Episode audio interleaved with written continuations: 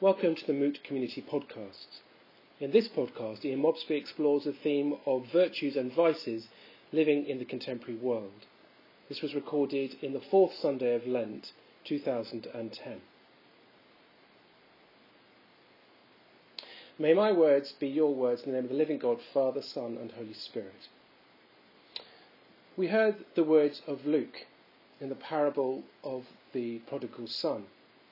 And these were the words that Luke said. We had to celebrate and rejoice, because this brother of yours was dead and has come to life. He was lost and has been found. Lost and has been found. The text talks about the son who seeks out his father's wealth before his time, driven by greed, who then loses everything. Telling this story another way to how Richard has used it, I want to explore in the context of the Enneagram as a basis that many of us are exploring at the moment.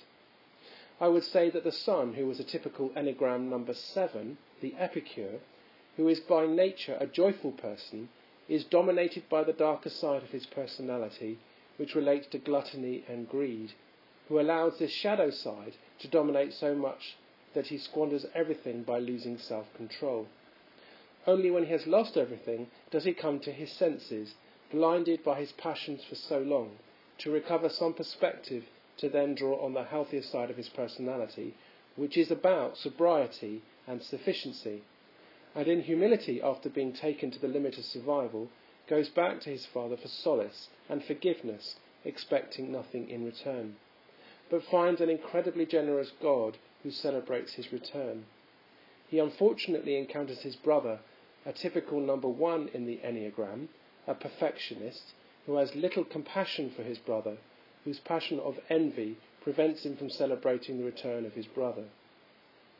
There is much to learn from this parable that the younger brother had completely neglected his inner self, seeking out of freedom to run away and do what he wanted with accountability to no one.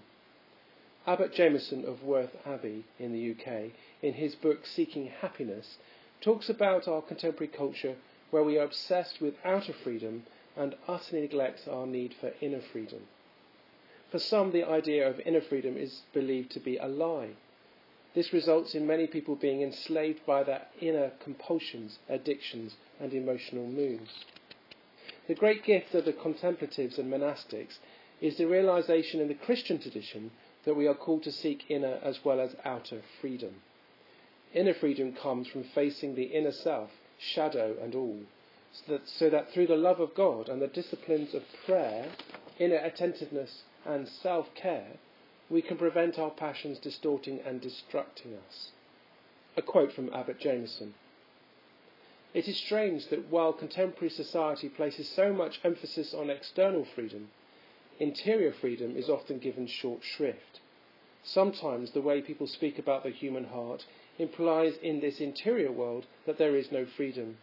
That is a fixed world that cannot be changed. Those with interior struggles are often held where they are by sympathy and understanding that stop short of really helping to move people forwards. Anger, pride, gluttony, and greed, these and other feelings are not categorized by our society as disabilities, yet they prevent people from living the lives they would really like to live either because they have a negative impact on the person experiencing them or because they have a negative impact on other people. In the ancient tradition, there are around eight human passions that can deeply distort us, or equally, when faced, can become virtues.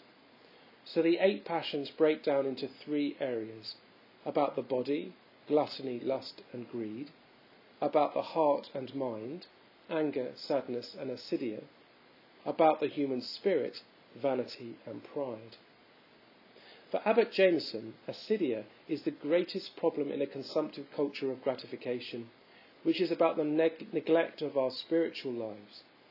Abbot Jamison goes on to say that through a pattern of spirituality and spiritual awareness and discipline, we can face ourselves to help shift our passions or vices to become virtues and strengths. So that of the body, Gluttony becomes moderation, lust becomes chaste love, greed becomes generosity. of the heart and mind, anger becomes gentleness, sadness becomes gladness, and acedia becomes spiritual awareness. Of the spirit, of the human spirit, vanity becomes magnanimity, and pride becomes humility. In this pursuit, we become more human, less controlled by our passions, but instead find inner freedom. We neglect this at our peril. With self neglect and a lacking spiritual life, our passions can dominate our drives and thinking. In extreme situations of addiction and compulsions, these passions as drives can quite literally feel like external demons that can control us and remove our autonomy and freedom. So, we neglect our inner selves and the need for a disciplined spiritual life at our peril. If I can make one comment about this community of Moot, many, many people here are thinking rather than feeling types. The danger here is a total disconnection to your emotions and inner selves, which has the danger of existing at the surface of yourself, which risks depression, self acceptance, and wholeness. We have introduced contemplative prayer and the little service specifically to help thinking people to face their inner selves. Yes, this is difficult, but so important in a culture that does not want to face the call to inner attentiveness. We are now in the last Sunday of the season of Lent, now looking towards the Passion of Christ that leads to the horrors of Good Friday and the miracles of Easter Sunday. We hold in tension the story of the prodigal son and Jesus' calling to die and come to life. In this season of Lent, remember that after Christ was baptized, he went into the desert to face his inner self, to work out in prayer and contemplation his sense of self and vocation facing his passions and calling to self-discipline whilst living out a virtuous life. We are called by Jesus to follow this same path. We remember that Jesus went into the desert because he wanted to hear God away from all the distractions of life to, place, to places at the limit of survival. So, like the prodigal son, he went to a place of extreme to find his inner self and to encounter God. When he was there, we see he faced his own inner passions and demons in a state of contemplative prayer and fasting. First was his temptation to turn stones to bread. This signifies the first group of passions about the body, where he was tempted to a life of gluttony, lust, and greed. But through inner attentiveness and discipline, he maintained an attitude of virtue, of sufficiency, moderation, and generosity. Second was his temptation at the pinnacle of the temple to throw himself off and be saved by God. This signifies the second group of passions about heart and mind anger, sadness, and acedia. Again, through inattentiveness and discipline, he maintained an attitude of gentleness, gladness, and spiritual awareness. Finally, he is taken up to the mountain and tempted to become the political king in partnership with Lucifer. This names the last group of passions about the human spirit, of vanity, and pride. After much inner struggle and inner attentiveness, he maintains an attitude of magnanimity and humility. So, after these three tests in the 40 days of contemplative hardship, Jesus himself lives out the words of the prodigal son to celebrate and rejoice that Jesus, as fully human, found life, purpose, and vocation. This is why we in Moot are currently looking at developing spiritual practices virtues, and postures to help us live out a rhythm of life. Because each of us is called to live out a spiritual life, which requires inner attentiveness and discipline to find and maintain inner freedom.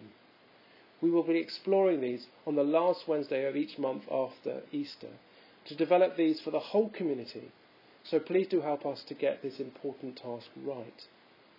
For now, let us attend to our inner spiritual selves in this final part of Lent. Let us follow Jesus into facing our inner passions and vices, seeking to make friends with our inner selves, seeking peace and spiritual wholeness.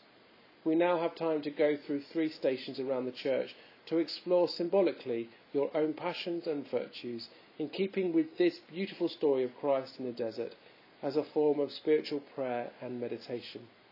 So be brave, so be brave and be real in your questing.